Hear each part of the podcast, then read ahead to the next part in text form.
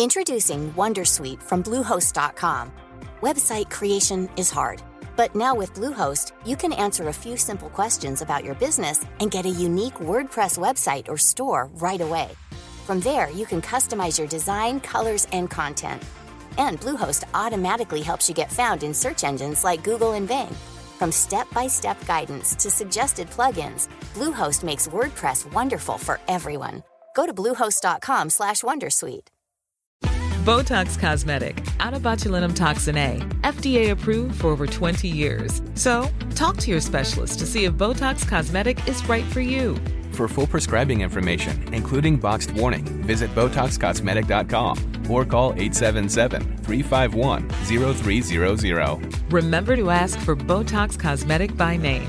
To see for yourself and learn more, visit BotoxCosmetic.com. That's BotoxCosmetic.com.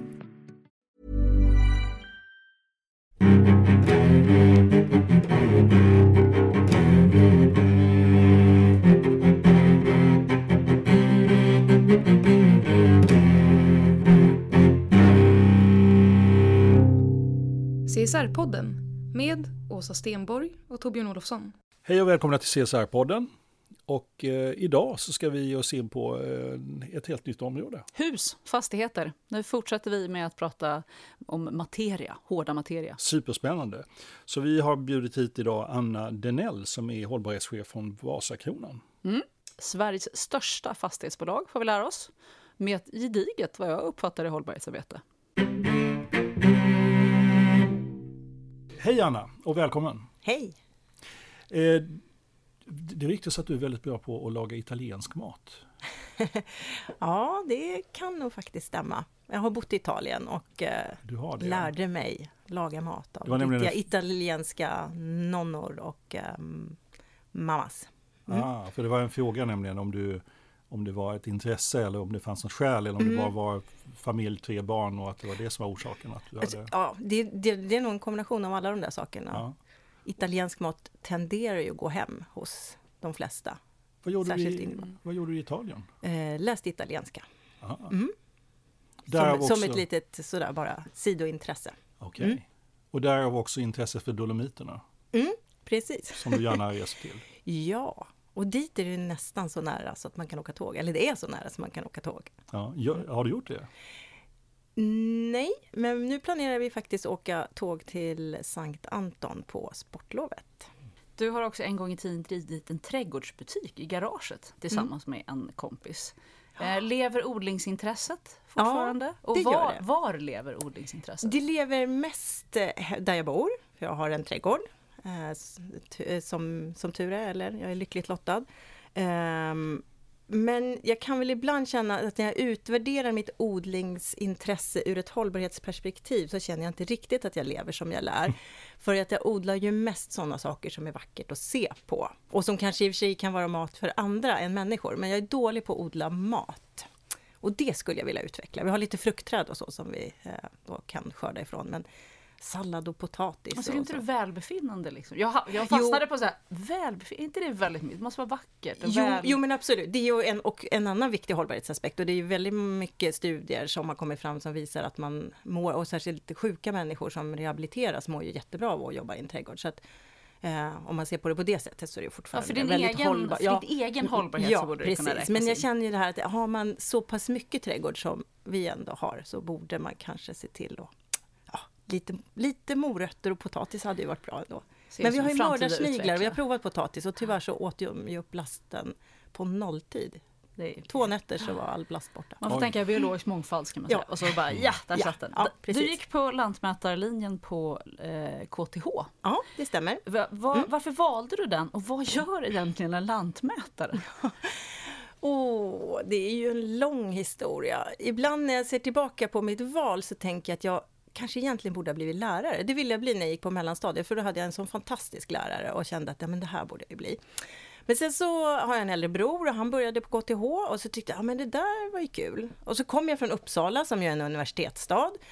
Eh, och då tyckte jag att det var ganska skönt att flytta därifrån och plugga någon annanstans. Så det var lite det som gjorde att jag på något sätt ändå lockades av KTH. Det var roligt att flytta till en annan stad men ändå till ett uh, universitet eller en högskola med väldigt liksom, mycket identitet. Ja, alltså. stor, lite volym, lite ja, men exakt. stad. Ja, precis.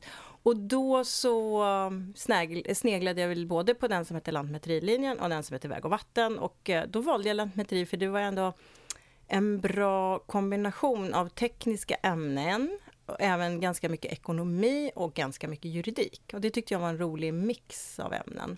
Så, det var vad det. blir man när man blir en lantmätare? Ja, sen är det så här att det är inte all- ja. lantmäteri vet jag ju vad det är, men Ja. liksom, Mm. finns det andra sådana utanför i samhället? Och vad gör de egentligen? Eh, nu är det så att man måste gå en särskild inriktning på den linjen för att sen få kalla sig för lantmätare. Och jag gick inte den inriktningen, utan jag gick en inriktning som heter fastighetsförvaltning och fastighetsekonomi. Men du jobbar ju med vad du är utbildad till. Det är ju jätteovanligt. Ja, ja, Herregud! Du är den första jag precis, träffat. ja, precis. Men annars en lantmätare jobbar ju oftast då i, i, antingen inom den statliga myndigheten Lantmäteriverket eller på någon lokal lantmäteri, alltså som finns lokalt eh, i de olika länen. Och då jobbar man ju med olika typer av fastighetsbildningsfrågor, eh, alltså fastigheter, jord då, som den är indelad i olika fastigheter. Och vem som äger vad. Är väl också Ja, sånt där som precis. Som, där, där måste man oftast ta in en lantmätare. Det kan vara någonting i en samfällighet som inte på något sätt fungerar, man är inte överens eller mm, ja, det är någonting som behöver regleras och då behövs det en lantmätare som då kan allting om fastighetsrättsliga frågor. Mm. 2008 så började du på Vasakronan. Ja, och egentligen så Där är var det det... fel. Ja, faktiskt. Vilk, när började du på Nej, Vasakronan? det, ja, men det beror på. Det, så här är det. Jag jobbade, sen, sen 1999 så jobbade jag, eller jobbade jag på ett företag som hette, hette AP Fastigheter. Mm. Just det, som Och så, ihop. ja, så köpte vi Vasakronan av staten 2008. Okej. Och sen slog vi ihop de här två bolagen och valde att ta namnet Vasakronan för det var väldigt mycket mera pengar investerade i det varumärket och det var mycket mer välkänt. Så att eh, då tog vi det namnet. Men, så det beror lite grann på hur man ser det. Mm. Så. Men i- innan du började där, Mm. mellan KTH och det, fanns där ett... Där fanns det några andra företag. Ja, också. precis. Som jag, men det var också olika typer av fastighetsbolag. Mm. Mm. Så du rullade från KTH in i fastighetsvärlden? Ja, liksom, precis. Och nu Mm. ska vi vita lite kring vad Vasakronan är för någonting. Jag skulle Ja. liksom först göra en sån här fanfar, för det här är första gången vi pratar om ett fastighet. Nu är vi liksom på väg mot fastighetsbyggvärlden. Ja, Vi har liksom, jag har lite längtat efter det, så att det här är liksom tada, premiär. Men vi börjar mer som premiär. Du får vara pro- premiäroffer då. Vasakronan är ett fastighetsbolag som för kontor och butikslokaler. Ni äger, förvaltar och utvecklar fastigheter och i vissa fall bygger ni även. Och det är liksom eran, där är eran portfölj, stämmer den? mm, det stämmer. Mycket Precis. bra. Ni är ungefär 310 anställda. Ja. Lite så jag tänkte så här, oj det är ganska få ändå, men så. Ja, man kan ju säga det är få, om man, om man tycker att det är roligt med siffror så kan man ju konstatera att det är få branscher som kan komma upp i samma omsättning per anställd som fastighetsbolag. För vi kommer vi till omsättning. För i slutet av 2017 så var värdet på era fastigheter strax under 127 miljarder kronor. Ja. Och ni hade en omsättning på 6,4 miljarder. Så Ja. Mm. det är stora volymer pengar, men Japp. inte så mycket folk. Nej. Eh, Och ni, äger, ni säger att ni är det största fastighetsbolaget. Och vad är det ni mäter när ni säger att, för kontor då antar jag? Eller var, Nej, det varför är ju faktiskt... ni störst? jo, liksom? för att vi har både flest kvadratmeter, Ja. 2,4 miljoner kvadratmeter. Och kan man översätta 2,4 miljoner i något jag förstår? Är det liksom Nej, men man kan väl 30 säga att en 000 normal trerummare är ju liksom 75 kvadratmeter eller något sånt där. Jättemånga Ja, en, trerummare. en villa kanske är 130 till 150 eller något sånt där. Typ. Så att det är ju jätte, jättemycket. Många kvadratmeter, det är det. Eh, Men vi är också störst om man ser till fastighetsvärde. Och nu har det väl gått upp ännu lite mer, så det är lite över 130 miljarder. Och är det även om man jämför med de som har bostäder också? Så att ni är Ja. ett stort fastighetsbolag? Vi är ett stort Mm. fastighetsbolag. Vi är, största vi, ja, ja, är störst i Sverige och faktiskt också ett av de största i Europa. Inte störst i Europa, men vi, alltså, trots att vi bara har fastigheter i Sverige så är det så att även om man då jämför med europeiska bolag som finns i större länder än Sverige eller också i flera länder så är det ändå så att vi är ett av de största. Ni har fastigheter på fyra orter, bara i Sverige då, men de ligger på Malmö, Göteborg, Uppsala och Stockholm. Och störst är Stockholm. Mm. Och på alla de orterna äger Vasakronan liksom landmärken. Det är roligt att gå igenom ert fastighetsregister, för i Malmö så äger ni Triangeln, så det känner ju till och med jag igen. Läppstiftet i Göteborg. Mm. Och tvärs över gatan så håller ni på att utveckla något som heter Platinan. Eh, I Stockholm äger ni de 1 till 4 av Hötorgshusen, eh, Mm. Skrapan på Södermalm Japp. och ni bygger Sergelhuset. Ja, bygger, bygger om kan man ju Ja, bygger, säga. ja, bygger om precis. så. Mm. Och det är liksom alla ganska, det är prestigefastigheter. Det är liksom inte Mm. vad som helst som ni äger.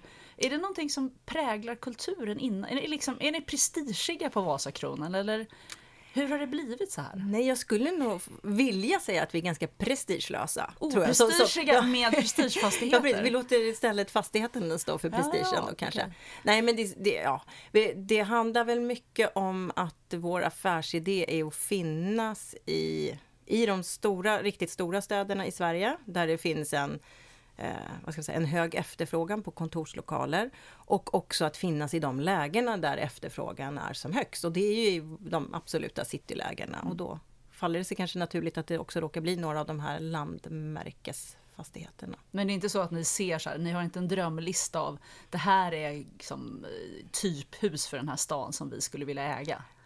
Är det en, är det en här lunchdiskussion? Tänk om vi ägde, den hade varit kul. Oh, ja, men så kan det, vissa sådana samtal kan nog förekomma ibland. Ja, jo, det kan det. Ja, det är lite som Aladdins chokladbox. Nu såg det lite ut som Aladdins chokladbox. Jag bara, åh, den hade man velat ha. Precis. Men för, för annars, ni, framförallt så har ni ju fokuserat på innerstäderna.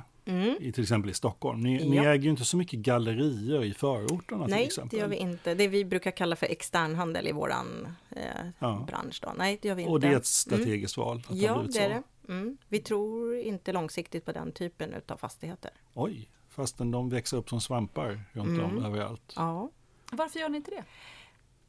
Mm, eller tror och tror, men vi tror väl kanske att eh, huvud, huvudskälet till att vi äger fastigheter är ju att avkasta pengar för våra ägare, första, andra, tredje och fjärde AP-fonderna. Och då har vi ett ansvar att se till att äga fastigheter som, som kommer avkasta bra, inte bara just nu på, på kort sikt utan på längre sikt också. Och då tror vi på handel, för vi tror att människor eh, kommer att fortsätta vilja handla. Men att kanske den typen utav, framförallt det vi kanske ibland kallar för så här big boxes, alltså externhandelslägen som ligger. Mål av Scandinavia, typexempel. Ah, men när jag Nej. säger externhandel så kanske jag lite mer tänker på sådana här där, där det finns en Rusta, en Jula och en... eh, Barkarby, Mm. Ikea. Handelsplats. Typ en Handelsplats, Okej. externhandelsplats. Ja, just det. precis. Ja. Det är väl det man brukar kalla det för. Mm. Och att de, de, det är ju, först och främst så kan man ju konstatera att de flesta av dem är ju helt och hållet bilberoende. Och det finns ingenting annat. Det, det enda eh, syftet med den typen av etablering är ju handel, så det finns ingenting annat. Och vi ser ju, när vi har gjort olika studier, att eh, människor vill ju göra andra saker. Så man, man behöver handla vissa saker, men till stor del så finns det andra saker man vill uppleva också. Kulturella upplevelser, äta och dricka gott och överhuvudtaget skapa någon slags social samvaro. Och det blir det kanske inte vid den typen av handelsplatser dit man tar sin bil, handlar de saker man ska och sen vill man bara åka därifrån så fort som möjligt för det är inte någon trevlig plats att vara på. Sen, fi- sen finns det också e-handel som man då kan prata om och hur stor andel av handeln som den kommer ta och då är det väl kanske så att ja, det, man, man kan ha olika teorier om vilken typ av handel det är som kommer drabbas hårdast av e-handel. Men ni tror att det är de där. Och om jag skulle hoppa in i Mall of Scandinavia då? För att, Ja. och, och jag tänker också lite, för mig blir Mall of Scandinavia intressant både ur aspekten eh, urlakning av innerstadsmiljöer, eh, alltså som kanske inte märks i Stockholm men i mycket mindre städer. Eh, och den andra aspekten att vi bara befinner oss i kommersiella rum, att det ska vara en hobby att shoppa. Liksom. Är, det, är det någonting som är mer i era resonemang eller? Ehm, och skulle ni kunna investera i Mall of Scandinavia? Det skulle, kunna, det skulle ni tro på? Nej, jag har väldigt svårt att tro det. Ja. Mm. Och är det de här skälen som jag ser eller andra? Det är väl alltid en sammanvägning av, av det, men eh, av, av många olika skäl. Men till syvende och sist så handlar det ju om ja, vad ska man säga, att göra prognoser över hur saker och ting kommer att vara i framtiden. Och då, ser vi, då tror vi mycket på det här med attraktiva platser som erbjuder någonting mer än att bara handla. Jag tror jag gillar deras planer i framtiden. Mm. Jag vill, Jo, jag vill ha mer om Men egentligen om vi nu pratar om just Ja. Mall of Scandinavia. Måste- måste vi prata alltså, om det? är, är det? Nu vill Anna, jag vill Anna inte- vill helst inte prata om Mall of Scandinavia, men vi, vi envisas med det ändå. För jag, för jag tänker att det är ett ändå exempel Mm. på att det är väldigt mycket upplevelser också där. Är IMAX-biografer Ja, och lite allt möjligt. japp. Mm. Så, så det är ju inte bara shopping egentligen. Nej, men det är ändå relativt smalt. Alltså, en, ja, bio. Och mycket mat finns ju där också, så där Ja. har man ju på något sätt tagit fasta på kanske samma typer utav trender som vi ser, den fastighetsägaren, absolut. Eh, Men eh, ja, v- våran strategi är cityhandel. Vi tror på vad ska jag säga, de levande stadskärnorna och Du pratar hellre om det. än om konkurrenterna Small och Scandinavia. Ja. Om vi, om vi går vidare, ett typiskt Vasakronan-fastighet inrymmer ju kontor och möjligen butiker i bottenplan. Det är Mm. Ja. liksom normalläget. Mm. Och det gör ju att er, er största, den största delen av er affär, det handlar ju om att hyra ut och förvalta kontor. Mm. Eh, Och sen så finns det en liten del av butiker och sen så finns det lite boende också, till exempel Skrapan inrymmer lite boende. Är, Mm. det- är den väldigt udda i ert? Eh, vi har Sortiment. lite bostäder på alla våra orter, men det är en väldigt liten andel Ja. av beståndet. Så egentligen business to business är er Ja. normal Mm, affär. mm. Eh, Hur ser ett typiskt företag ut som flyttar in hos er? Finns det ett sånt? Det var en bra fråga. Nej, jag skulle nog inte säga att det finns ett typiskt företag. Mm, Annat än att de behöver lokaler. precis. Äh, Ja, men kanske så är det väl en, en tonvikt på tjänsteproducerande företag. Olika typer utav ja, tjänster, finansiella tjänster, IT, ehm, Mm. kommunikation. Så skulle man väl möjligtvis kunna säga. Är det någonting som ni Mm. har åsikter om? Vad företaget gör? Det finns ju definitivt en del saker som vi skulle utesluta helt och hållet. Och eh, Som,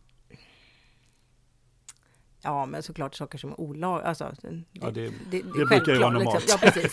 Så, det ja, Illegal ja, verksamhet? Ja, Nej, nej, det går inte. nej, men sen så kan det ju vara saker, eh, det kan ju vara någonting som anses oetiskt, även om det är lagligt. Och då kan det ju vara en diskussion att det, eh, vi inte vill förknippas med, med det företaget. Mm. Och så kan det vara så att vi funderar på grannarna. Alltså ofta så är det ju inte en hyresgäst per byggnad, utan det finns flera hyresgäster. Mm. Då kan det vara sådana saker som vägs in. Och eh, mer och mer nu börjar vi också föra diskussioner att det kan ju vara så att vissa eh, verksamheter är förknippade med risk också. Och vi, alltså, det ingår ju alltid någon slags eh, vad ska man säga, kreditriskbedömning innan en hyresgäst flyttar in, innan man, man tecknar ett hyresavtal med en hyresgäst. Och det känner jag att det är skillnaden nu och för tio år sedan så är det flera sådana diskussioner. Att vad är, driver de för verksamhet och på vilket sätt tjänar det här företaget sina pengar och så. Och finns det någon risk kopplat till det? Så det finns en varumärkesrisk för er Mm. eller en, en risk att fastighetens anseende... Om jag är spelbolag, får man vara hos er då? För det är ju lagligt. Mm, och det beror nog lite grann på vilken typ av spelbolag det är. Okej. Mm. Och om jag vill spela in porrfilm? Nej. Det får man in absolut inte. Kan du, kan du, finns det andra som du kan säga, de här har vi sagt nej till? Har du något sånt exempel? Jag behöver inte säga vad- namnet, utan det här var en verksamhet där vi sa nej, det här kan vi tyvärr inte ta in. Mm. Eh, det har ju förekommit förfrågningar från politiska organisationer eller partier. Mm. Ja, det ju, har ju varit, Mm. det är en Mm. vanlig Mm. diskussion numera. Precis. Och där har ni tackat nej och sagt nej, vi väljer bort. Ja. Ja. Mm. är det en hållbarhetsfråga vad företaget Och den tycker jag kan Ja. vara lite intressant för då kan det ibland vara, tycker jag, där finns det ibland en en, en tendens att vissa människor eller liksom, ja, tendenser till att aktivt, hur ska man säga, misstolka yttrandefrihetslagarna. Vi som ett privat bolag har ju, inte tvingade att hyra ut till alla politiska organisationer som finns. Det, det är en sak att, att få yttra sig, men en annan sak vad vi väljer att... man gör affär med. Ja, Mm, precis. Och det står oss fritt att välja vilka vi gör det.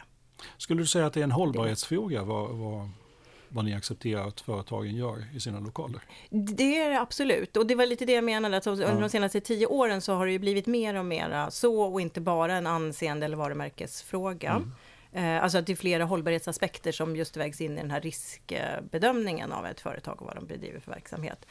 Men det är väl kanske inte ett av de mest, hur ska man säga, prioriterade områdena. Om man tittar på vilken impact vi kan göra så är det ju så att, eh, att eh, vi har många andra frågor där vi kan göra större skillnad genom att arbeta. Men, men den förekommer ju absolut den diskussionen som jag ju också har flera banker eller andra investerare att ska vi vara här med våra pengar? Ska vi eh, hjälpa den här verksamheten genom, Oljebolag, genom att låna Ja, ut det. pengar. Precis. Ja. Och, och ibland så kan ju lokalen vara viktig också. Ska vi hjälpa det här företaget genom att hyra ut en lokal till dem? Det är väl ert finns produktansvar liksom i förlängningen ja, jo, men någonstans. precis. och, och då finns det alltid den här, då finns det en del som säger så här, ja men det spelar ingen roll, hyr inte vi ut till dem så kommer ju någon av våra konkurrenter göra det, så det spelar inte så stor roll. Och så finns det ju en del som jobbar inom finansvärlden också, säger, men om inte vi lånar ut pengar till de här så kommer de ju få låna någon annan bank. Och Vad så. säger du om det argumentet? Hur brukar du bemöta det argumentet? Eller vad tänker du kring det? För det är väldigt vanligt. Det, Mm. Ja, alla. jo, men jag, jag, jag tycker att det är svårt, för å ena sidan så kan det ibland finnas en, en vad ska man säga, en viss sanning i det. Men å andra sidan, om ingen vågar, vem ska börja säga nej? Och där kanske jag känner att vi kan vara det företaget som vågar säga nej. Om vi nu jämför oss med den här banksituationen med någon som väljer att inte låna ut pengar. Jag, jag tänker också att det argumentet kan leda hur långt som helst. Ja, jag för, tycker- för då kan man motivera Ja, allting. ja, precis. Nej, men Och om det, inte vi det, gör det, ja, så gör det är en Ja, ursäkt precis. att inte Ja. ta ansvar. Om inte Mm. jag slår det här barnet, kommer någon annan slå det här Ja, barnet. Så då måste jag slå det här barnet. Det är, helt, det är ett Ja, nej. otroligt filosofiskt dåligt argument. Jag, jag ger inte mycket vatten Men det kommer ändå upp ibland. Så Ja, att det, förstår det. mm. Ja, det är ju en ultimat ursäkt för att jag vågar inte eller vill. Mm. Jag vill inte och jag, jag tycker man ska ha en diskussion om någon inte vill. Men då är det bättre och ärligare att säga det. Mm. Ja, men det är liksom filosofiskt håller inte alls ihop överhuvudtaget. Att, vad ska lilla jag göra? Jag spelar ingen roll. Ja, Mm. Nu ska jag sitta. Nu ska jag sluta muttra. Eh, när ni hyr ut kontor, eh, var går gränsen mellan ert ansvar som förvaltare och kundens ansvar som hyresgäst? Är den, är den, eh, finns det en gråzon där överhuvudtaget? Utan den är clean cut liksom? Är det någon särskild fråga du tänker på? Mm. Eller? Oj, vad För intressant. det, för att det kan finnas... Det vet jag inte. Nej. Borde, vad borde jag fråga för fråga? Du ställer fel fråga också. Ja. Det var en nyans där. Nej men du, du, man skulle kunna tolka frågan att eh, när det handlar om någon slags ansvar för miljöpåverkan.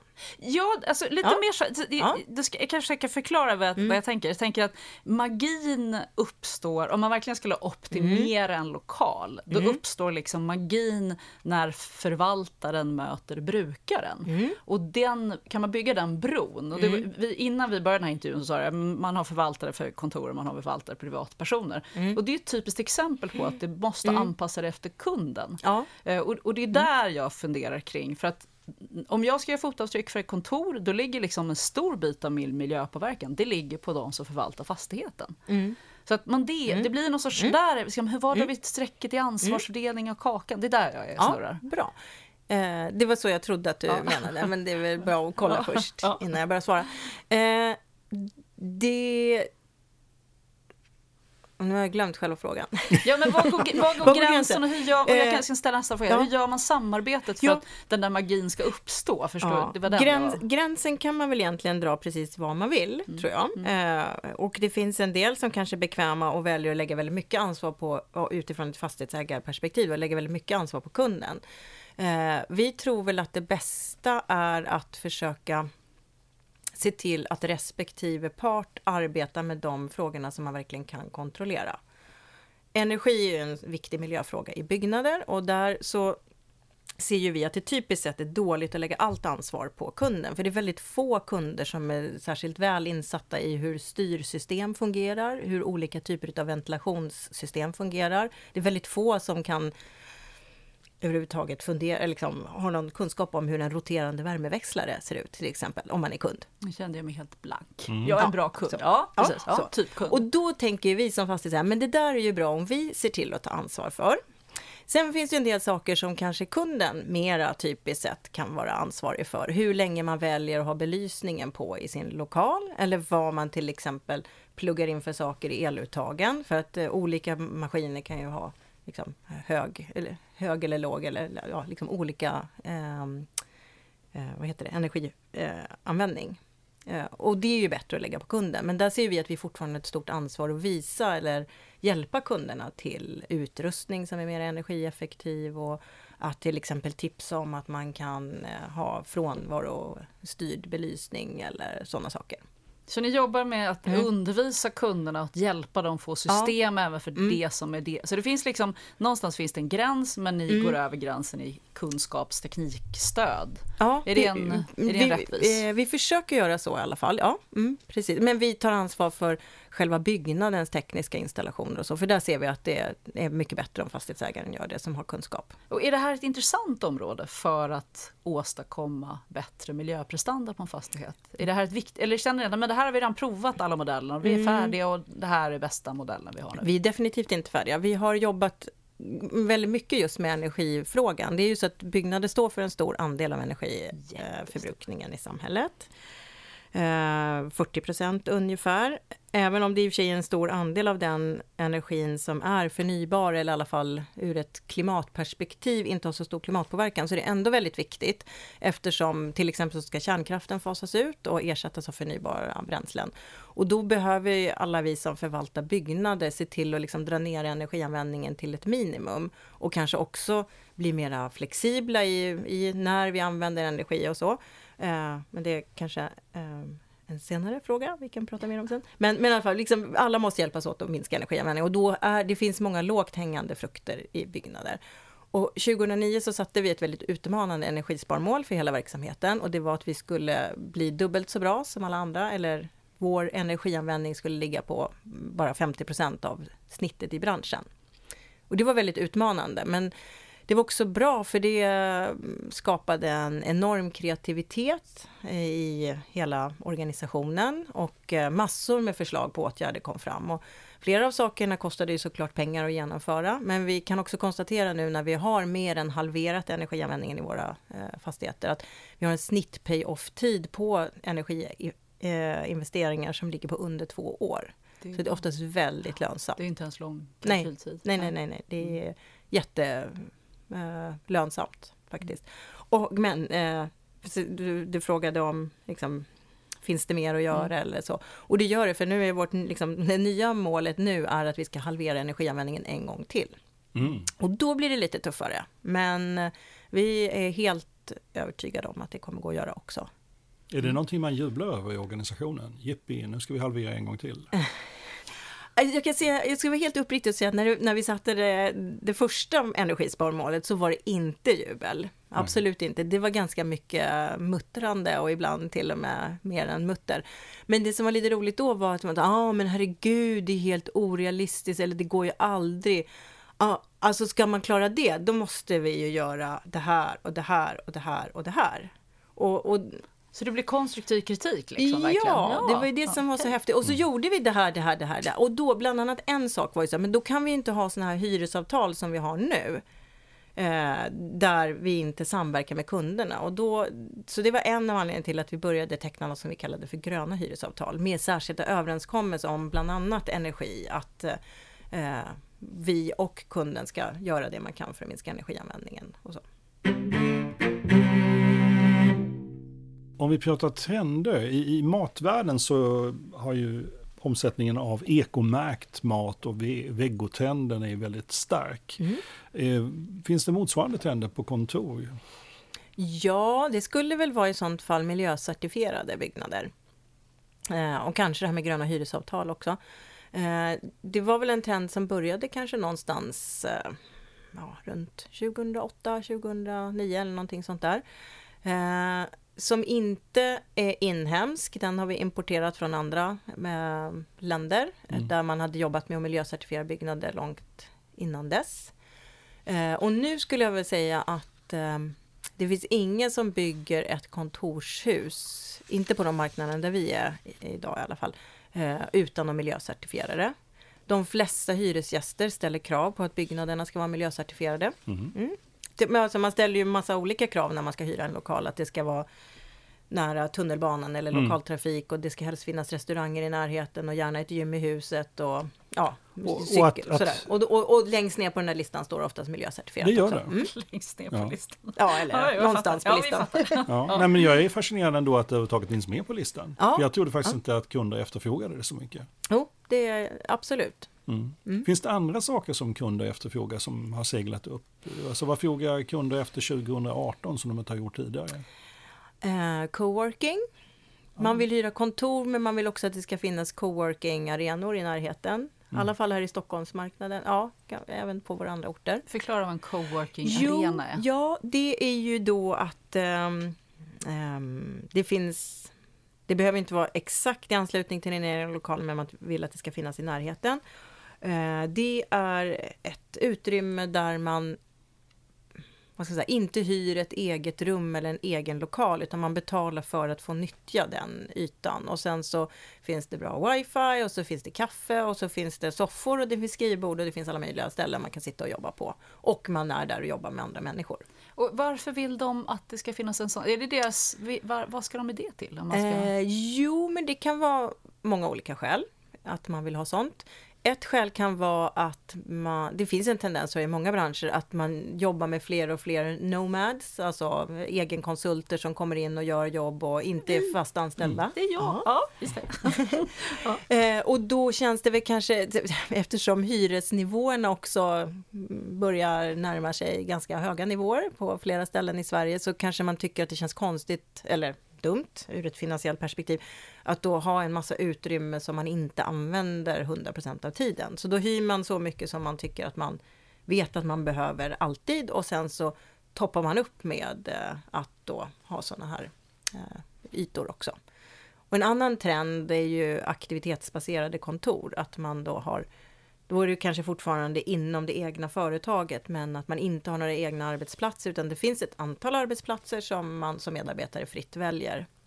Som man får fritt jaga runt och försöka hitta. Ja, ja, men precis. Många säger ju sådär, jaga, Mm. men jag tycker, vi har ju hyrt ut till många företag som har valt den lösningen. Och Mm. eh, om, om medarbetarna behöver jaga, då har man ju kanske lite grann närmat sig den frågan utifrån fel perspektiv. Kanske bara med att försöka få ner antalet kvadratmeter. Man har underdimensionerat det. Ja, men precis. Ja. Har, har ni Mm. själva aktivitetsbaserat? Det har vi. ni. Sen, Hur, hur, sen mer än sex år tillbaka. tycker du det funkar bra? Jag tycker att det funkar fantastiskt bra. Jag kan inte tänka mig, att- jag kan inte förstå varför man väljer en annan lösning. Du byter arbetsplats varje dag i stort sett, eller alltså Mm. skrivbord? Ja. Men jag är ju också ganska sällan på liksom, fysiskt. Om jag hade haft ett eget skrivbord så skulle jag ju ha skämts för det. Ja, För du att det skulle sk- aldrig varit där. Mm, nej, väldigt sällan i alla du fall. låter lite bitter nu. Nej, nej, nej, nej, nej. Alltså, jag, Vi får jag, en liten ton av din så här, jaha, ja, så du kör Nej, nej, nej. nej. Alltså, jag, jag bara tänker, jag har ett skrivbord, jag vet var jag hör Ja, hemma det. någonstans. Men, och, Åsa, du har ju också jobbat i, i, på flera företag där Ja, ni har haft absolut. aktivitet. Så Absolut, tycker du det funkar? Nej, men alltså, jag ska faktiskt säga en, en aspekt innan jag säger hur det funkar. Alltså, jag, det är ju verkligen, det, mi- miljömässigt så är ju antal kvadratmeter per anställd, det är ju ett, ett, ett fiffigt sätt att eh, få lägre miljöbelastning. Absolut. Och det är också ett av de där jätteklockrena ekonomiska incitamenten. Ja. Och nu återstår diskussionen, är det då bra för människan egentligen? Så vi Ja. kan ju säga från miljön, pling, pling, pling, jättebra i kassan, optimalt utnyttja resurs, det tycker vi är bra, Japp. men funkar det för alla människor? Jag ska säga, ja, för mig som konsult, där mycket, även om man jobbar inuti en organisation och man är hållbarhetsansvarig, då är man mycket på möten och du pratar med folk och det är ju, då behöver man inte ett tomt bord. Nej. Men sen är ju problemet det här vanedjuret och att bara liksom vilja ha ett jäkligt stökigt eh, skrivbord, det gillar jag också. Så att, nej, Ja, är det behöver inte vara stökigt, en del Nej, har det perfektionistiska stökigt. Ja, skrivbord men- också. Men jag upplever ju liksom att det är väldigt olika hur mottagliga folk är för den här typen av aktivitetsbaserad miljö. En del går ändå alltid till exakt sitt Ja. skrivbord och blir otroligt upprörd om någon skulle råka sitta där. Som har förstått poängen med aktivitetsbaserat. Men sen är det svårt tycker jag att, att eh, liksom någonstans så vill man veta vad tandborsten är när man ska borsta tänderna. Sån här rutintänket att jag är en zombie på morgonen, jag går och sätter mig på, istället för så här, nu går jag in i kontoret så tänker jag efter, hur ska jag jobba idag? Alltså att man måste vara så oerhört planerade sina, ja idag ska jag sitta i tyst rum, och idag ska jag sitta i grupp, istället för att bara, jag vet vad jag har tandborsten, nu ska jag sätta mig. Alltså, Det motverkar ju rutin och när rutinen uppstår så blir det ett problem för då blir jag det där invanda tråkmonstret som alla tittar snett på. Så det är så, jag tror inte, jag, vi har inte nått modellen där rutinvarelserna får hitta sin tandborste riktigt än. Eller så har, jag vet inte. Säger, nu har vi babblat sönder det här. Ja, Bra. ja, men det var många intressanta saker här. Eh, ett så är det klart att det kan ju finnas vissa människor som har arbeten där ett eget rum eller ett eget skrivbord är absolut det bästa. Så det här är ju kanske inte så här one size fits all, men jag skulle, om man får generalisera lite grann så skulle jag vilja säga att de flesta företag har en ganska stor andel medarbetare där en sån här kontorslösning är alldeles utmärkt. Men sen så definitivt tandborste, alltså det, det finns ju människor som inte alls mår bra av det här. Men det jag tänker då är att jag tror inte att det har alltid med själva kontorslösningen att göra. Jag tror att det kan vara, antingen finns det, är det hos individen i sig, där det kanske är en rädsla för att inte räcka till. Man vet inte riktigt om, om liksom, presterar jag tillräckligt bra? Och då vill man gärna, då känner man sig mera trygg om man vet att man har chefen bredvid så chefen ser hur hårt jag jobbar. Mm. Det kan också vara ett bristande ledarskap. Det kan vara chefer som inte alls klarar av att ge medarbetarna den, liksom, Eh, hur ska man säga, eh, skönjbara friheten det innebär att man själv sätter sig, eller liksom där man, man arbetar där man själv tycker att arbetet funkar bäst. Så jag tror att det krävs ett ganska moget både medarbetarskap och ledarskap för att den här lokallösningen som vi pratar om ska passa bra. Eh, och, och, då kan det vara fel att ge sig på en sån och slänga in liksom en omogen organisation, en organisation som inte riktigt har den, det ledarskapet ännu i en sån lokallösning. Då tror jag oftast att det kan. Och det är kanske då man hör historier om folk som jagar platser eller medarbetare som mår illa för att de tycker att de inte får den rutinen i vardagen som de behöver och så. Så då landar vi i liksom lokalkontorsutformningen i förhållande till ledarskapet i organisationen. Mm, det är ja. väldigt, det är en ja. intressant koppling. Eller, man måste bara lansera ja. en, en, alternativ modell. Eller, jo, men, jo, men jag måste testa. Mm. Liksom, mm. Jag är ju grundfostrad på Ericsson, det antal kvadratmeter rum du hade var prestige. Och hade yep. du ett hörnrum så mm. var du riktigt mm. kung. Och mm. hade man parkettgolv då satt man och satt långt upp i huset, då var man king of the hill. Liksom. Vi har ju det, många av oss har ju någonstans det arvet. Och då mm. blir den här, de tog till och med mitt skrivbord, det är ju en mm. prestige. Ja. Så att vi Som jag hade inne... arbetat så länge för att ja, ja, jag skulle ja. från rum till bord. Och, och mm. när vi liksom släpper den kulturen helt och hållet, ja. då kanske man istället kan personanpassa och säga så här, behöver du ett rum? Ja men bra, då har vi ett, då har vi ett plats för dig här, kan få ett rum. För vi mm. förstår att människor är olika. Och mm. vad vill du ha? Du vill ha ett mm. skrivbord? Ja men då går det bra. Och du kan åka, ja. Alltså att vi på något sätt har gjort vi har gått all in på en modell med en gammal kultur där det är prestige mm. att ha fast mm. och så ska mm. alla göra likadant. Istället för, det är lite som skolan, liksom. vi måste individanpassa men idag ligger prestigearvet som, och förstör lite av individanpassningen. Jo men det tror jag, därför tror jag att en organisation som tänker att man ska gå in i en sån här lösning bör ju, jag, jag har ju hört historier om sådana då företag där man säger så jo men det, här, det, här, det gäller alla men inte ledningen. Nej, ledningen ska nej. sitta på våning 10 i sina gamla rum eller något, då funkar det ju inte. Mm. Utan det måste ju vara lika för alla.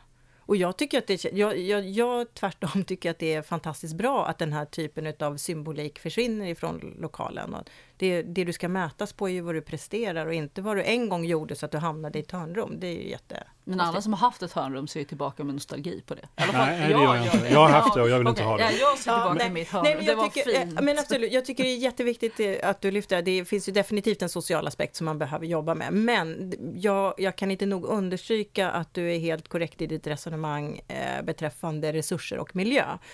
Vi har gjort beräkningar som visar på att de flesta kontorshus nyttjas ungefär 10% av tiden. Det är nästan som bilen. Ja, och det, det älskar ju alla att hata. Ja, hur, ja exakt. Ja. Så varför hatar vi inte kontoren Nej, då? men precis. Men det är jättedåligt för dig om vi hatar kontoren. Nej, vi tror faktiskt så här, ja, ja, ah, vad ska vi göra nu?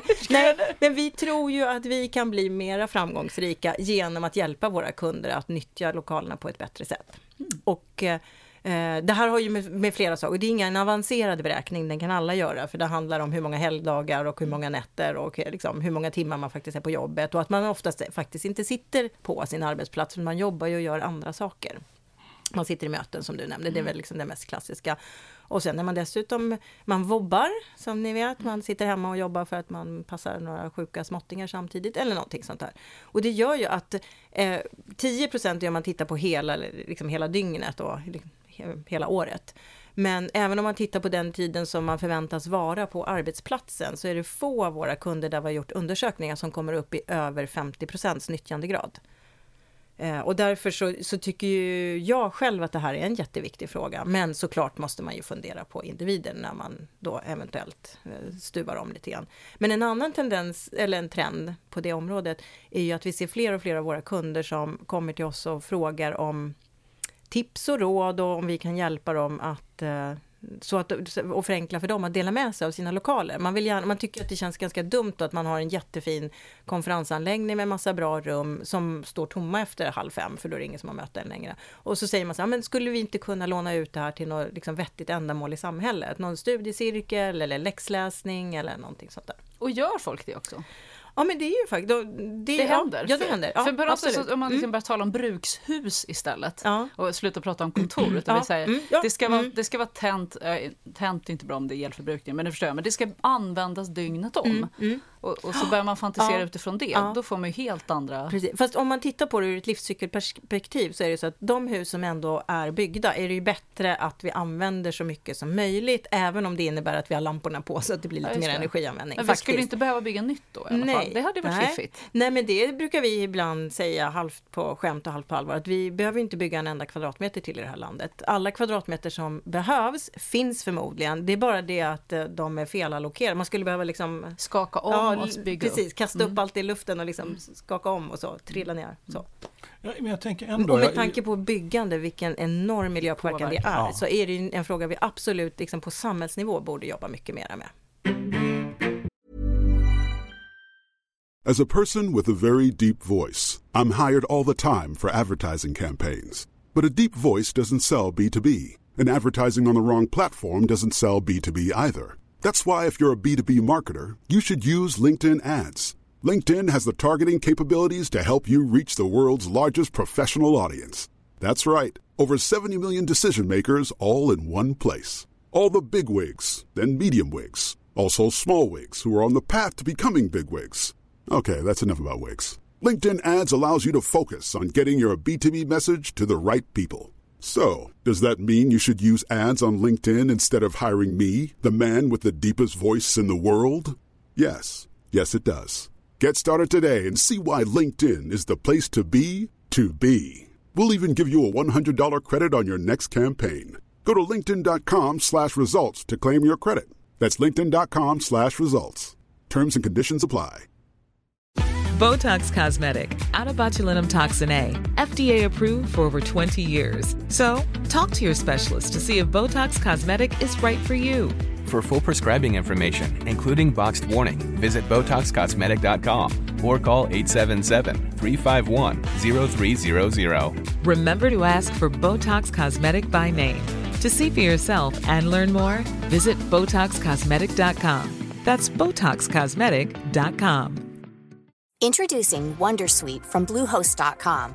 Website creation is hard, but now with Bluehost, you can answer a few simple questions about your business and get a unique WordPress website or store right away. From there, you can customize your design, colors, and content. And Bluehost automatically helps you get found in search engines like Google and Bing. From step-by-step guidance to suggested plugins, Bluehost makes WordPress wonderful for everyone. Go to bluehost.com/wondersuite. Mm-hmm. Jag, jag tänker på att det man framhåller är ju de ekonomiska och miljömässiga aspekterna av det här med aktivitetsbaserat och även öppna Ja. kontorslandskap. Och så. Men det är väldigt många röster och mycket studier som visar också Mm. att det är inte så bra för människor egentligen. Människor har svårt att jobba i den här typen av miljöer. Men du tycker att det är viktigt att vi skiljer på aktivitetsbaserat och öppna? Ja. Öppna lösningar, det har jag också suttit i och det håller jag med om, det är inte bra. För då är du ju tvungen, då är det så här, om du inte är på möten och ska sitta och jobba, då är det din arbets, alltså ditt skrivbord du förväntas sitta vid. Och det är inte alls säkert att det är en bra miljö för det du har tänkt att göra. I ett så kallat aktivitetsbaserat eh, kontor, en aktivitetsbaserad arbetsplats, så finns det ju massa olika typer av miljöer där du då kan sitta och göra saker. Och det, som Åsa sa, då finns det ju rum. Vi har bokningsbara rum på vårt kontor, som jag känner så att just det här som jag ska göra nu, eller som jag tänker göra på fredag, då behöver jag ett eget rum. Då kan jag boka ett sånt. Och då är det ju helt oberoende av vilken position jag har i företaget eller så. Det, alla kan ju boka det då. Och det finns lite mera båsliknande saker som är nästan som ett rum och sen så finns det vanliga öppna platser och så finns det lite så här mera loungeplatser och så finns det en tyst avdelning där ingen säger knäpp ens en gång om Det man har är telefonen på jättemånga tyst. tandborstar. Alltså hon har tandborste på stället. Ja precis, jag har tandborste överallt. Ja. Och det är klart att du har jag- rätt i så här, ja vad ska jag göra idag? Men det är ju sällan, och sen, nu kan jag bara utgå ifrån mig själv, men det är sällan jag vet på morgonen exakt varenda Ja. sak jag ska göra. Det händer ju saker hela tiden ändå. Så, så jag hade en plan att det var det här jag skulle göra och sen är det någon som ringer eller det, ja någonting och så plötsligt så dras jag in i något möte. Så man måste, alltså världen ser inte ut så länge. Man måste ju vara lite flexibel. Tänker jag. Mm. Ja, jag tänker att det Ja. lite, beror på lite vilket jobb man har. Ja. För exempelvis den här podden vill jag inte helst släpa runt i en massa rum fram och tillbaka för att jag vill Såklart. Att den ska helst landa i ett och samma. Men, men då tänker jag så här, när, när inte vi sitter här längre och spelar in den här podden, då är det ju bra om någon annan podd kan komma Ja, hit och spela. Eller så, det är så. Ja, men så är det. Till aktiviteten, det. precis. Ja. Finns det exempel på sådana här arbetshubbar eller vad man säger som, som redan nu är fullt fungerande med coworking och så Mm. Ja. som ni driver tillsammans med företag? Har, Mm, har, vi har, nu, så vi har en på Vasagatan till exempel. Ja. Eh, ehm, och det finns många andra. Eh, det finns ju en som flera pratar om, som jag nu inte kommer på vad den heter.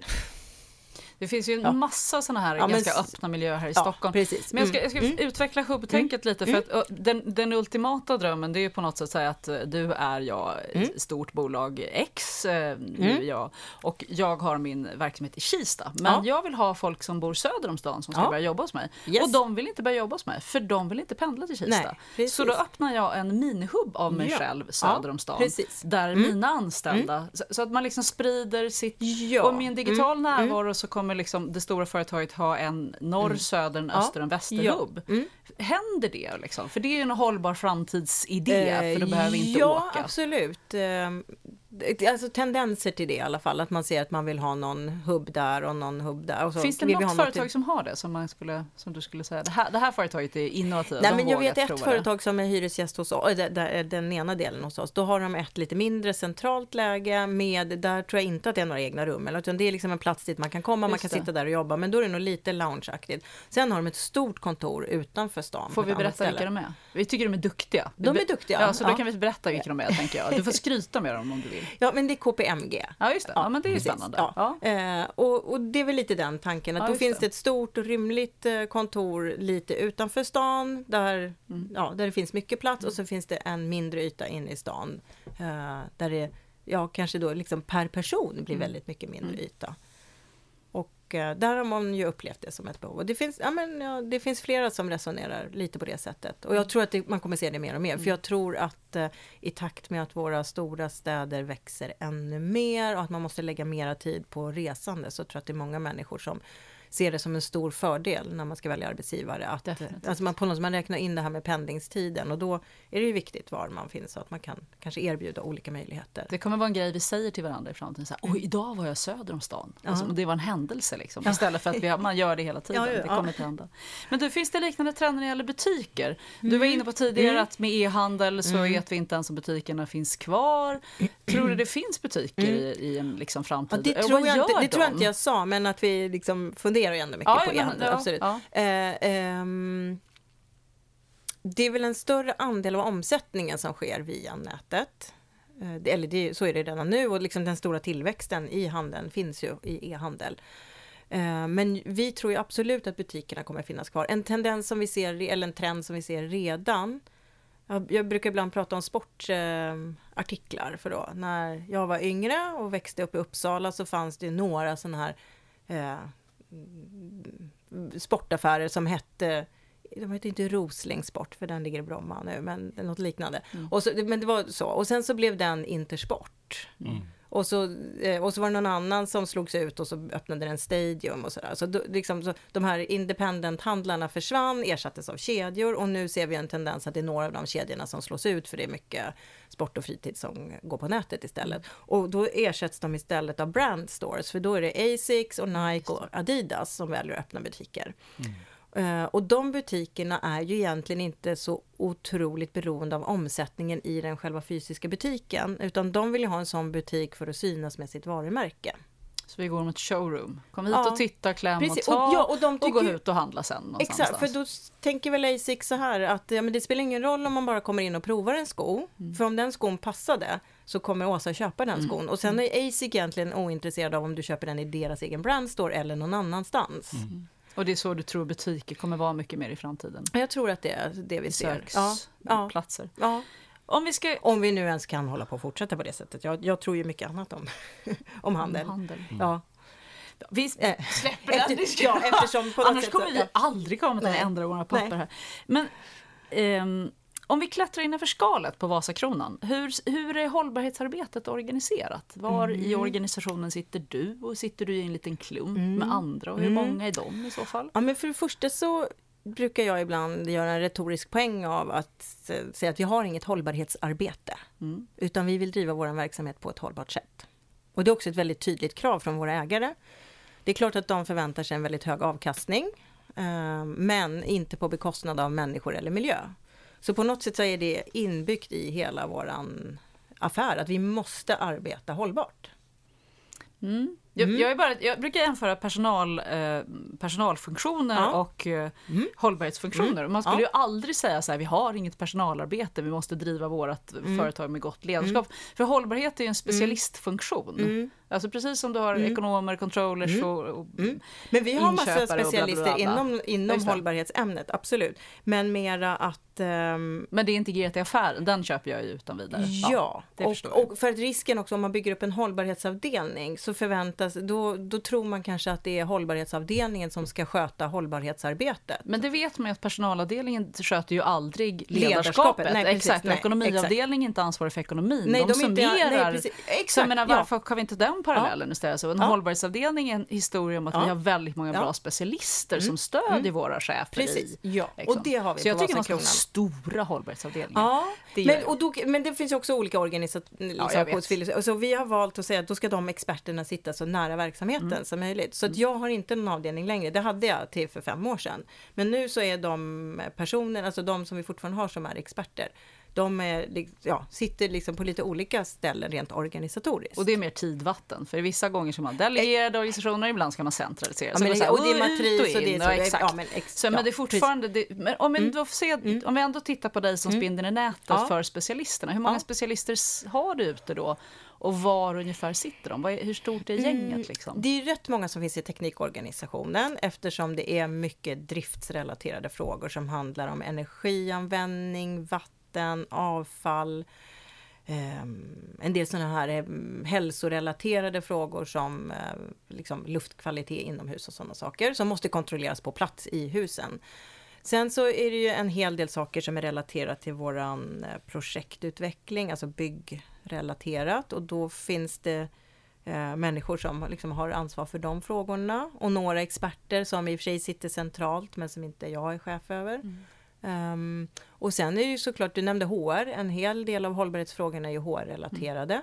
Eh, en del saker uh, har våran jurister, för då är det governance-frågor, kanske compliance-frågor som ligger på våran juridikavdelning. Och så mycket är ju också, alltså som handlar om rapportering, har vi då eh, valt att lägga upp det på så sätt att det är en av våra controllers som har varit finansiell controller som numera har ett stort hållbarhets eh, controlling-ansvar också. Som sitter kvar hos ekonomiavdelningen. Ja, Just det. precis. Och det tycker jag är, det, det är en enorm styrka för hon tittar på de här frågorna på, med liksom det finansiella perspektivet som hon har och hanterar ju materian på samma sätt som man hanterar finansiell information. Mm. Och det tycker jag är jättebra för att eh, tidigare så, om man då tar exemplet energi eh, statistik eller en energiuppföljning så fanns det någon som sa, åh nej, oh, den här mätaren hade vi glömt. Oj, vänta, vänta, kan vi få två dagar till på oss? För nu, och, och det här blev fel och sådär. Men där är det mer så här, nej men nu stänger vi böckerna. Det, liksom, det är den här dagen vi stänger böckerna, det är de siffrorna vi har. Vi vet att det inte kommer vara 100% rätt. Det är inte de finansiella siffrorna heller. Aldrig. Men de är rättvisande och man håller på och reserverar och man, ja så här. Så att, jag, det tycker jag är, är jättebra. Det har varit en styrka. Ja. Hur får du ihop det här gänget då? Hur, hur har du din relation till dem? För att någonstans så har ju du ett koordineringsansvar Mm. Ja, ändå. absolut. Eller, Ja. Så hur, hur, rent operativt, hur, fikar du med dem varje måndag? Har du ett hållbarhetsråd eller? Mm. Nej, men det är nog lite olika. Ibland är det ju mera någon specifik fråga och ibland så drar vi ihop eh, hela eh, och gäng. Ja, men ja, det, är ganska, jag skulle säga att det är rätt så, hur ska man säga, projektorienterat. Det är någon fråga Och vem rapporterar du till? Jag rapporterar till eh, våran kommunikationschef. Ja. Mm. Eh, Jag... Som jag förstår att många kan tycka att det känns jättekonstigt. För, då, att? för då, jo men det vet jag, jag har fått en kommentar någon gång att ah, men vad då är det en kommunikationsfråga och så. Men hos oss så är det nog mera, ja vad ska man säga, Ehm, någon måste jag ju rapportera till. Våran VD har redan 12 stycken direktrapporterande och eh, ja. Ehm, Har det alltid varit så eller har du suttit under någon eh, annan jag tidigare? rapporterade tidigare till den som var teknisk Ja, det brukar väl ofta vara så Ja, i fastighetsbolag att det är Men då blev, ja, det var lite, eftersom hållbarhet är mer än Ja. miljöfrågor så. Hade, hade det varit bättre att få rapportera direkt till vd? Hoppa över den där kommunikationschefen? Just i vårat fall så, eller liksom på Vasakron tycker inte jag att det spelar någon roll. För vi Nej. har en väldigt, eh, det, det låter så floskligt att säga så platt så jag pratar ju med våran VD Mm. ofta om de här frågorna ändå. Och, eh, så, så jag tycker inte, det är, det är verkligen en så formalitet på pappret. Jag, I mitt fall så tycker jag att mer att det känns som den jag skickar med en eh, månadsrapport till, som vi faktiskt inte ens gör längre. Vi har skippat det ledet, och, ja, utan den går faktiskt direkt till HR. Mm. Mm. Men, så att, ja, nej men det... Det, Det är Om mer jag en formsak. Precis, om jag inte tyckte att det kändes som att det fu- funkade, Mm. då skulle jag jobba med frågan. Men det här tycker jag funkar tillräckligt, eller inte tillräckligt, det fu- funkar utmärkt för att få det resultat som jag Mm. personligen vill ha. Så att därför så Mm. tycker jag det. Men i takt med att hållbarhetsfrågan blir stabilare, nu är jag Mm. ute i min mentala bild av att det är en stödfunktion som Ja. många andra stödfunktioner egentligen, Mm. eh, så ser vi ju också att, att eh, hållbarhetschefen tar plats i ledningsgruppen. Mm. Vi såg det på Mm. Charlotta som på Riksbyggen gick in i ledningsgruppen. Eh, Jag var tvungen att googla på era konkurrenter, Mm. eller komplementer, beror på vad Mm. man vill göra. Och då hittade jag, det var en av dem som hade, Akademiska Hus har sin chef för innovation och hållbarhet i Mm. ledningsgruppen. Alltså då kanske det blir kombinationstjänster. Charlotta jobbade även med kvalitet Mm. på Riksbyggen. Har, det, har du varit inne i ledningsgruppen? Är det en diskussion att vara inne i ledningsgruppen? Skulle det vara bra att komma in i ledningsgruppen? Återigen så känner jag att den blir, alltså den, den frågan blir väldigt teoretisk. För mig är det lite grann en icke-fråga. Samtidigt kan- som det är det- väldigt många som är om du inte är med i ledningsgruppen, då gör du ingen nytta. Ja, liksom. fast jag tycker ju inte att det känns så. Och jag tycker ju att när, när det är frågor som på något sätt har någon koppling till hållbarhet som ämne, så är ju jag med. När, när man läser på om dig, för det gör Mm. vi inför varje samtal så här lite grann, då så dyker det upp väldigt mycket om ditt privata miljöengagemang faktiskt. Ja. Eh, och jag antar att det är kopplat till din roll som tidigare miljö, renodlat miljöchef och så. Mm. Eh, så man, man får veta att du är så gott som vegetarian, du är det både för miljön och hälsans skull. Mm. Du har bytt till bergvärme privat, eh, du köper gärna begagnat. Ja, du Och haft vill odla grönsaker. Mm, och du har haft Mm. köpstopp för Mm. dig själv. Det Mm. kanske du inte har nu, men du hade det tidigare. Eh, Du klimatkompenserar, du undviker långa flygresor och du är en fena på sophantering. Ni skulle knappt behöva soptunnor har du sagt någon gång i någon, någon sammanhang. Ja. Eh, Är, är det nödvändigt för trovärdigheten Mm. som hållbarhetschef att man, är, att man har fokus på de här frågorna?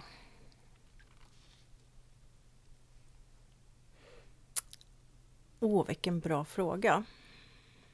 Jag har nog aldrig tänkt, jag, jag har aldrig känt det som att det är ett ok, någonting jag måste göra. Utan jag, jag, alla de här sakerna som du nämnde gör ju jag för att jag vill. Mm.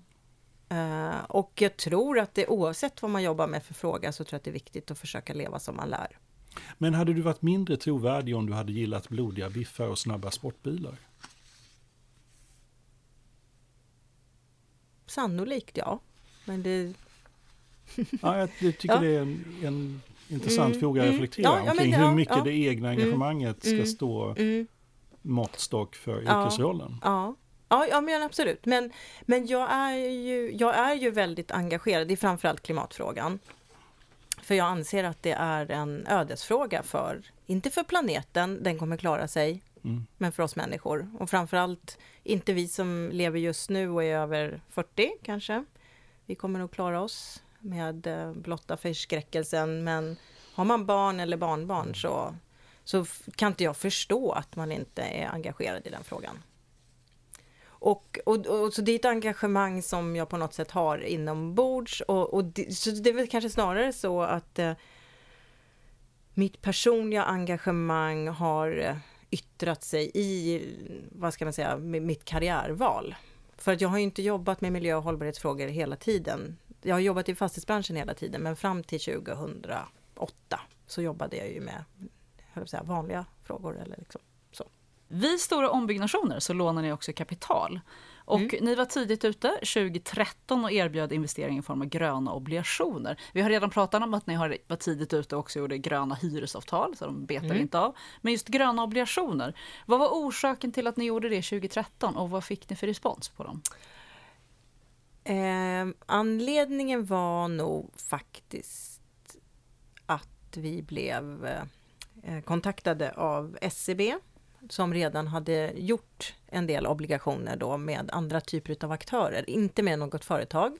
Och så kom de till oss och sa att vi tror att ni bedriver en verksamhet som man skulle kunna finansiera med gröna obligationer och vi tror att ni skulle kunna bli först i världen Så dessutom. de mäklade liksom ja, ut det hos ja, er? precis. Mm. Och de hade ju redan en stor kompetens på området. Och vilka hade, an, vilka hade gröna obligationer innan? Var det landsting och liknande? Mm, och, ehm, Offentliga sektorer eller offentlig Ja, eh, några länder tror jag, Världsbanken, Ja, alltså några finansiella institutioner.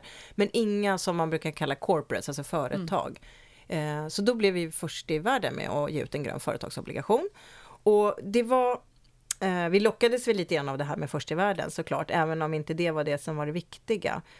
Eh, men en anledning till att vi kunde vara så snabba, för att det här var ett arbete som pågick under några veckors tid och det var jobb nästan dag och natt. Men en anledning var väl att vi redan var i obligationsmarknaden och gav ut obligationer, så vi hade ett så kallat MTN-program upprättat redan. Och så, så då var det mer att addera den här gröna, vad är det som ska vara uppfyllt för att man ska kunna göra en grön obligation? Eh, och det lyckades vi då tillsammans med SEBs hjälp Och vad sy var ihop det ni fort. till för Mm. att göra det grönt då? Från Jo. obligation till grön Ja, obligation, jo, vad är det gröna då- innehållet? Då lovar vi investerarna vad vi tänker göra med de pengarna. Annars om man ger ut en obligation så kan vi använda pengarna till i princip vad som helst. Men med den gröna obligationen så säger vi de här pengarna kommer vi bara använda till de här sakerna. Till det här bygget, Ja. i ert fall oftast. Precis, i vårt fall så handlade det då, då eh, 2013 om nyproduktion eller stora ombyggnadsprojekt eller energieffektiviseringsprojekt och typ solceller i befintliga byggnader.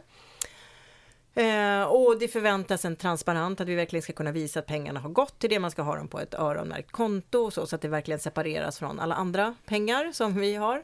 Eh, och att förvä- en förväntan också om att vi ska kunna återrapportera att nu har vi byggt det här huset och då har det den här energiprestandan och det gick åt så här mycket material och det är miljöcertifierat enligt det här systemet och med det här betyget. Och det är ju som sagt var en skillnad mot vanliga obligationer för då får vi använda pengarna till precis vad vi vill. Vad fick ni för respons när ni kom ut 2013? Eh, det var en överväldigande respons, skulle jag vilja säga, så nu så här med facit i hand. För det som var intressant var att vid den tiden så hade vi ett ganska, i och för sig troget, men ganska litet antal investerare. Eh, det var ett troget gäng, liksom. de köpte våra obligationer, men de var inte så himla många. Vi är ju inte ett börsnoterat bolag och vi hade inte heller då vid den tiden någon officiell rating. Så det var inte alla som liksom hade mandat att få köpa Vasakronan-obligationer. Men med den gröna obligationen så var det plötsligt helt andra investerare som dök upp, som aldrig hade köpt våra obligationer tidigare. Jag tror att det var nog någonstans mellan tre och fyra gånger så många. Och det var till och med så att det var en del som inte fick köpa för att det det var, den första obligationen var på 1,3 miljarder och liksom, då kan ju inte alla som vill investera. Så det här var liksom en dörröppnare till en helt ny finans... Ja! Det är ju jättespännande. Ja, det, är vilken affärs, vilken ja, och just då det. så var vi väl inte så modiga och då, marknaden såg inte ut så att det kunde vara, alltså vi kunde sätta någon prisskillnad. Men sen då, november 2013, så har vi fortsatt att ge ut obligationer och vi, vi ger fortfarande ut vanliga eller ovanliga, om man nu ska kalla det för, Mm. obligationer och gröna obligationer. Så vi finns ju i marknaden med båda två hela tiden och då kan ju vi se att de faktiskt har två olika kurvor. Det vill säga vi har ett lite billigare pris på det gröna kapitalet. Vi, behöver, alltså, vi betalar inte lika hög ränta på de pengarna. Så det var, det är verkligen en affärsnytta utifrån Ja. tillgänglighet av nya och även en viss eh, alltså prisskillnad på det. Ja, Vad, precis. vad tycker, för nu är det ju Och- den här en het grej. Ja, ja, får jag säga en Ja, sak till? Det, en annan jättestor skillnad var att det var plötsligt också investerare som var intresserade av att veta vad vi gör. Och det, så säger mina kollegor på finansavdelningen. Nej, tidigare, alltså, så länge de fick tillbaka sina pengar och fick sin Ah, ränta så var det liksom så här, ja, ja, vi, nej, Ja. vi har inte tid att träffa dem. Varför liksom? Nej, nej, nej. Men plötsligt så var det de som stod och knackade på vår dörr och de ville upp och klättra på våra tak och titta på de här solcellerna som vi Mm. hade installerat och så. Och det som sagt var en stor skillnad upplevde mina kollegor på finansavdelningen som normalt sett har den här kontakten då. Att, mm att det verkligen fanns ett intresse från investerare. De vill veta mer om oss som bolag och ja, sådär, vad har ni på gång nu och så. Och sen en annan sak som är lite häftigt är att det här banade väg eller krattade lite i manegen eller hur man nu ska uttrycka det för andra typer utav lån som vi tidigare inte hade kunnat ta och det är lån med Nordiska och Europeiska investeringsbanken som har tydliga miljömandat i sin verksamhet att låna ut pengar bara till eh, åtgärder eller projekt som gynnar miljön. Och nu har vi tagit ganska många sådana lån flera miljarder. Och det var tack vare att ni själva lärde er den här metodiken, att ja, inkludera det. Så liksom, ja. så fick du ekonomichefen mm. som kompis och då hände alla de här Mm, ja, intressant. Och vi pratade ju tidigare också om gröna hyresavtal, men, ja. men pratade vi om vad, vad som ingår, alltså vad är förutsättningen för gröna hyresavtal? I gröna hyresavtal, i, i den här första modellen som vi lanserade redan 2009-10 så mm. var det väl tre huvudfrågor och det var att gemensamt arbeta tillsammans, hyresvärd och hyresgäst, om att minska energianvändningen och att vi hittar också e-, ekonomiska incitament så att den som eventuellt kan göra en investering och gör den också då ska få den ekonomiska payoffen. För ibland så finns det låsningar i hyresavtalen som förhindrar att sådana investeringar sker och det är väldigt olyckligt. Och dessutom så vi hade redan sedan tidigare frivilligt gått över till 100% förnybar eller klimatneutral energi med de kontrakten som vi har med energileverantörer. Men då så fanns det också ett krav på att hyresgästen, i den mån hyresgästen har ett eget elabonnemang, också skulle köpa eh, förnybar energi. Sen handlar det om avfall, att vi förbinder oss att se till att det finns ett bra källsorteringsrum, men då förbinder sig också hyresgästen att faktiskt sortera avfallet, för så är inte alltid fallet.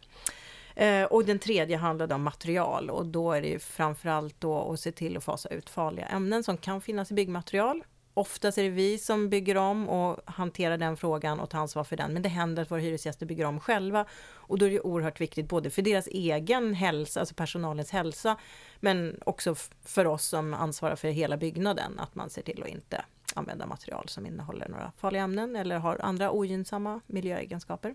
Och ni var ju först med de här gröna mm. hyresavtalen, men sen har det spritt sig ut. Ja, 2012 så kom eh, Fastighetsägarna Sverige ut med en branschmall, så att nu kan alla hyresgäster, oavsett vilken hyresvärd man har, mm. fråga efter ett sånt och så kan man då teckna ett sånt. Har innehållet i dem förändrats någonting? Eller är det samma ungefär som när det lanserades? Mm. För nu finns det nya möjligheter, kanske mm. andra områden som blir ja, intressantare. Absolut, jag, jag, tror det är en tendens eh, till att de växer och sen så kan, kanske det var lite grann att de återigen smalnades av för det blev lite sådär um, det bästa blev det godas fin. Det blev så många saker i hyresavtalet så till slut så var den gröna bilagan fem gånger så lång som standardavtalet. Ja, ja. Okay. och man behöver kanske inte reglera varenda sak med cykelställ och så. Mm. Det viktiga är att man får in de här sakerna som kanske har en finansiell effekt och där det finns, där det liksom verkligen är viktigt att man har av, liksom, har Det som tidigare varit ett hinder tänker jag, att man ska mm. undanröja liksom, att det är mm. de man behöver hitta. Mm. Där man, ja, precis. Som det, mm. som det liksom, där har skon klämt ja, och så nu tar vi bort klämmet. Ja. Ni var alltså först på gröna obligationer, eh, mm. tack vare andra, men ändå, ja. ni fick vara först. Ja. Och ni var först på gröna hyresavtal. Vad tänker ni vara först på snart? kan vi få en nyhet? Vi har redan blivit först med en annan sak, en, en annan sak inom finansområdet som är gröna certifikat. Okay. Som i och för sig liknar obligationer, men det är ändå en annan typ av finansiellt eh, Är det klimatkompensation i gröna Nej, certifikat? Nej, utan det är, det är ett annat sätt att låna upp pengar i okay. kapitalmarknaden, mm. men mm. som skiljer sig lite grann från en obligation. Men vad ska ni men, vara först med snart? Mm, Nästa, vad är nästa nyhet? Kan vi inte få släppa en nyhet? jo, nej, men det är väl kanske faktiskt då, det är en fråga som vi jobbar jättemycket med nu och som jag tycker är oerhört viktigt, det är klimatpåverkan från byggprocessen. Eh, eftersom vi, bygger, vi har en ganska stor projektutvecklingsportfölj, det är många miljarder vi har tänkt investera i det och då är det viktigt att kunna göra det med så låg klimatpåverkan som möjligt. Stål och betong har en jättehög påverkan, materialen som mm. sådana.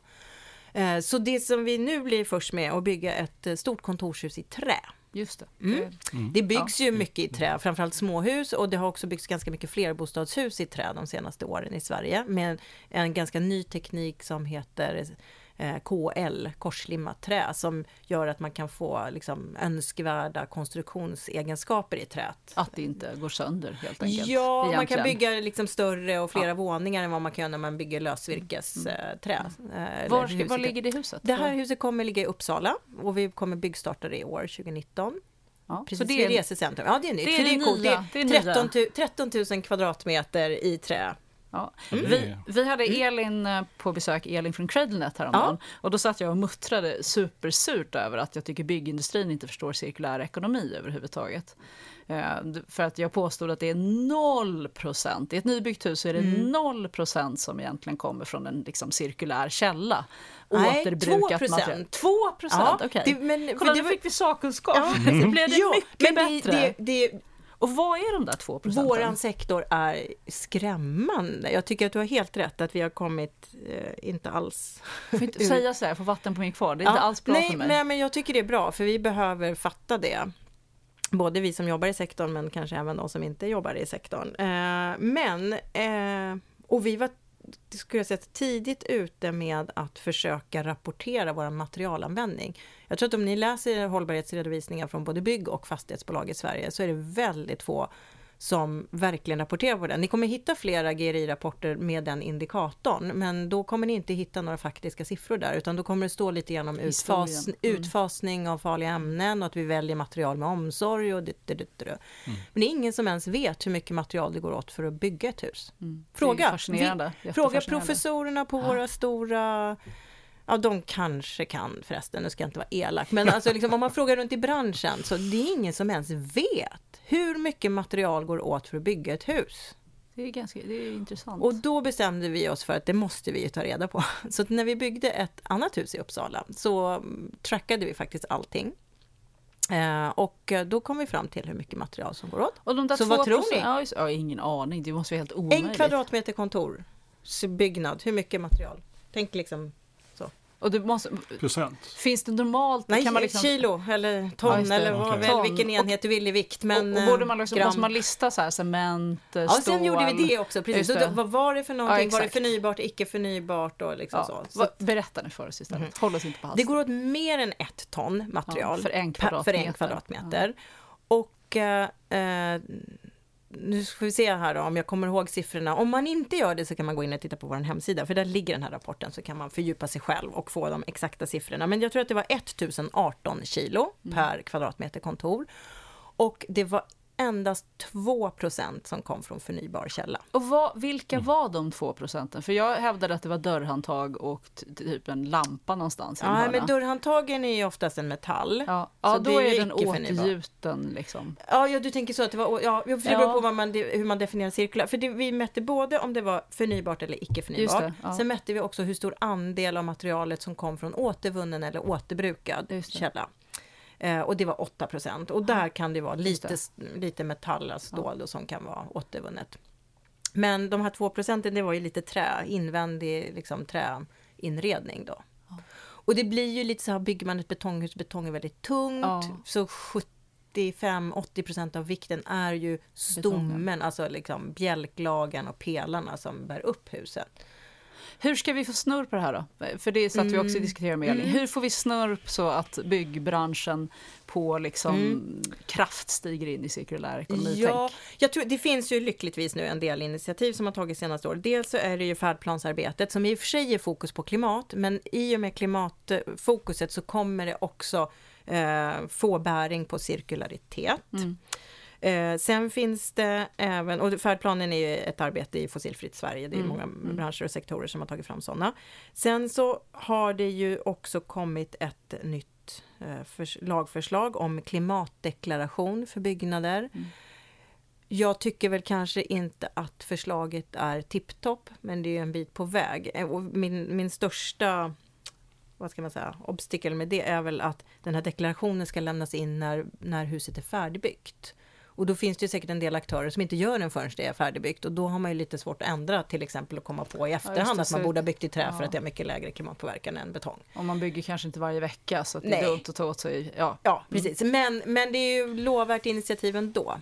Ehm, så, eh, det tror jag är två saker som ändå kommer göra att eh, våran sektor kanske blir lite mer upplyst. Och blir vi mer upplysta då kanske det också är så att det kommer mer action. Mm. Men vi jobbar ju också mycket med återbruk av byggmaterial.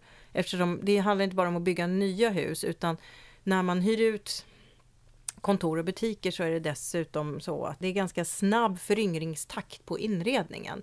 Man kan bara tänka sig att vi har hyrt ut till ett advokatkontor. Kan man tänka sig ungefär hur det ser ut Mm. och sen så flyttar det advokatkontoret av någon anledning och så ska vi hyra ut istället till eh, ja, eh, Kommunikationsbyrå. Ja, precis. Reklambyrå. helt- ja. Då vill de ha ett helt annat uttryck. Och Ja. det, hittills så har det ofta inneburit att man i princip river ut allting stomrent. Alltså Mm. liksom rubbet. Golv, tak, väggar, allt åker ut. Inredning i pantry, inredning på toaletter och sånt åker ut. Och så gör man helt nytt. Eh, Men där försöker vi nu jobba med lite mera vad ska man säga, generella lösningar som ska kunna passa många. Och så får man skapa den här identiteten lite mer med den lösa inredningen och att i den, i den mån det ändå blir ombyggnationer att vi försöker jobba med återbruk av material. För det är sällan det här materialet åker ut för att det är tekniskt uttjänt eller för att parketten är utsliten. Det är bara det att det, reklambyrån vill inte ha parkett utan de vill ha någonting annat. Och mellanlagrar ni då eller kan ni köpa på den öppna marknaden? För det är ju Vi- också ett ja, problem, att precis. det finns Ja. ingen marknad för det här materialet. Fråga. Nej, vi försöker vara med och istället skapa en stor marknad och eh, ska, eh, liksom skapa en, dels en digital eh, marknadsplats så att, där vi både kan köpa och sälja och ibland kanske vi väljer att sälja till en aktör som lagerhåller, ibland kan vi, vi skulle kunna sälja direkt till någon annan aktör som ska använda det direkt och så. Eh, branschen eh, som sådan består ju av, av flera olika discipliner. Du har ju fastighetsbolag som du själv kommer ifrån. Du har byggbolag, eh, arkitekter, konsulter, finansiärer och säkert en massa fler. Eh, vilken grupp anser du är mest drivande i hållbarhetsfrågan? Eller kan man ens säga så? Mm, nej. Dum fråga. Hamnar det på individnivå istället? Eller Nej men, jag, nej men så här är det väl. Jag tycker att det finns ju några byggbolag som har kommit väldigt långt. Mm. Jag tror att om man lyssnar på vad de säger så säger de att ja men vi kan ju inte riktigt driva frågan utan vi jobbar ju med det som våra beställare. Alltså, Vilket i, byggbolag skulle du peka på? Vi får vara snälla här. vi får vara snälla. Ja, Ja, men då absolut. tycker jag att Skanska är duktiga. Ja. De har kommit långt. De har många lösningar på viktiga utmaningar som finns. Men det är klart att det spelar ingen roll om de har det, om deras beställare inte beställer det. Men där försöker ju vi vara liksom en duktig byggherre eller en duktig då beställare av byggtjänster genom att eh, då försöka, vad ska man säga, ställa högsta krav eh, hela tiden. Eh, konsulter, men lite samma sak, det finns ju otroligt duktiga konsulter, men de ritar ju det som deras beställare beställer. Mm. Så jag tror de som är viktigast är nog ändå, för om man pratar liksom bygg och fastighetssektorn, det är nog byggherrarna, alltså den som beställer eh, ett hus, bestämmer hur det ska se ut och, och bestämmer liksom vem, vem som ska få bygga det och så. Men, men är det någon av grupperna som skulle kunna uppfattas som mest motsträviga i processen? De som är trögast i omställningen? Är det arkitekterna eller är det fastighetsbolaget? Nej, jag tror att det är så här, det finns nog inom alla de här del eh, mm, eller vad man ska säga, delarna av sektorn så finns det bakåtsträvare och eh, de som ligger i framkant. Och kombinerar vi de, de som ligger i framkant inom alla de här delarna så ser vi fantastiska exempel på vad det går att åstadkomma. Men sen finns det ju en del bakåtsträvare också. Eh, anta att du fick ett trollspö. Mm. Och eh, du, i trollspöet så finns det bara en önskan. Mm. Och den önskan måste handla om att åstadkomma en radikal förändring i fastighets och byggbranschen. Den där liksom radikala förändringen som vi pratar om, där det bara säger poff och så hoppar man liksom inte bara tre steg fram utan liksom 30 steg framåt. Vad hade du önskat då? Med ditt trollspö?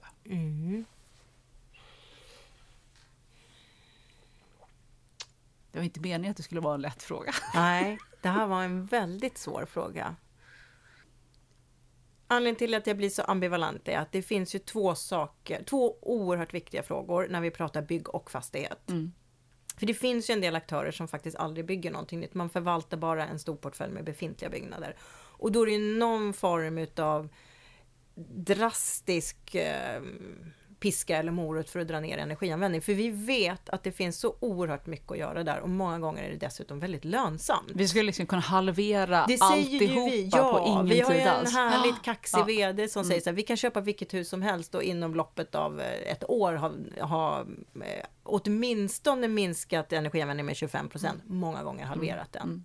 Och så är det ju, för det finns många fastigheter som förvaltas helt utan intresse. Så vi går bara runt och slösar liksom. Ja, och det är ju så synd. Och, och, och jag var inne på det tidigare att vi behöver ju verkligen, det är ju, elen behövs ju till så mycket annat. Den ska användas i fordonssektorn, tunga industrin behöver ställa om för att fasa ut andra eh, saker som ska... Så, så vi som förvaltar byggnader behöver ju verkligen göra någonting. Så, där jag skulle egentligen vilja använda mitt trollspö där. Ja, de bara men- vaknar morgonen och inser att alla, Ja. alla fastighetsägare inser att, Att- jag måste liksom bli Jag tipptopp. kan- ja, och jag kan halvera- och tjäna pengar. Ja, Ja, precis. Okej, det är trollspö. Men sen var? är det så att jag skulle gärna vilja ha ett trollspö till byggsektorn också. Ja. Med tanke på att det är så oerhört resurskrävande och eh, klimatbelastande att bygga nytt. För det är också, ett, vi har inte varit inne på det, men vi alstrar ju oerhört mycket avfall. Ja. Väldigt, väldigt mycket. Och det är mycket tunga transporter. Så att det finns så mycket att göra där. Men, Men, då, tänk om vi bara Nej, men då skulle jag vi säga, gör byggstopp istället då? Eh, vi säger så här, ja, det vi gör ett så här, nu är trollspöet byggstopp. Nu gäller det bara om att resursomfördela. Bli Ja, eller mer också skulle, clever ja, men, ja, men då liksom. skulle jag säga så här, byggstopp om det inte är klimatneutralt. Ny lag, Mm, bara klimatneutrala byggnader får uppföras. Precis. Och annars så får man lösa det på något annat sätt och genom då, att får omfördela. det, och då gäller det omfördela. Liksom. Här har Ja, vi skulle erbjuder workshops för omfördelning, Ja. men annars är det ett förbud som gäller. Ja, bra. Oh, Så- så- jag, är, ju- jag är inte riktigt så mycket för, för, Nej, för men- förbud. Men, Ja, men jag tycker det, det är in- Moraliskt förbud, in- ingen kommer vilja. Ja, intress, alltså det är en väldigt intressant tanke. För jag tror nämligen att det går.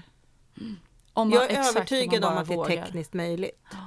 Det är ju cementen hur man ska avskilja koldioxiden där då, men, och även stålet som vi använder ganska mycket av i vår sektor. Men, men det, det skulle ju gå. Det är även superkul. de sektorerna har ju liksom färdplaner för klimatneutralitet. och mycket Superkul när du säger det, för du vet vad du pratar om. När jag säger det så är det mer en chansning. Men det är hög trovärdighet när du säger Ja. det. Det finns ju en, eh, ett kul projekt som ni kan kika på. Det är en förskola som heter Hoppets förskola tror jag, i Göteborg. Där de har ambitionen att bygga ett, ett klimatneutralt hus. Ett pågående projekt Ett pågående nu alltså. projekt, ja. Där du har de bästa är- konsulterna de Ja, bästa... Ja. är, är det Vasakronans projekt? Nej, eller? det är det inte. Nej. Du framhåller det ändå. ja, jag tror att det är Göteborgs stad som är byggherre. Ja, Fascinerande. förskola. Ja. Hoppets förskola tror jag att det heter. Ja, Strålande. Eh, med det, tack för idag. Tack för att du kom hit. stort tack.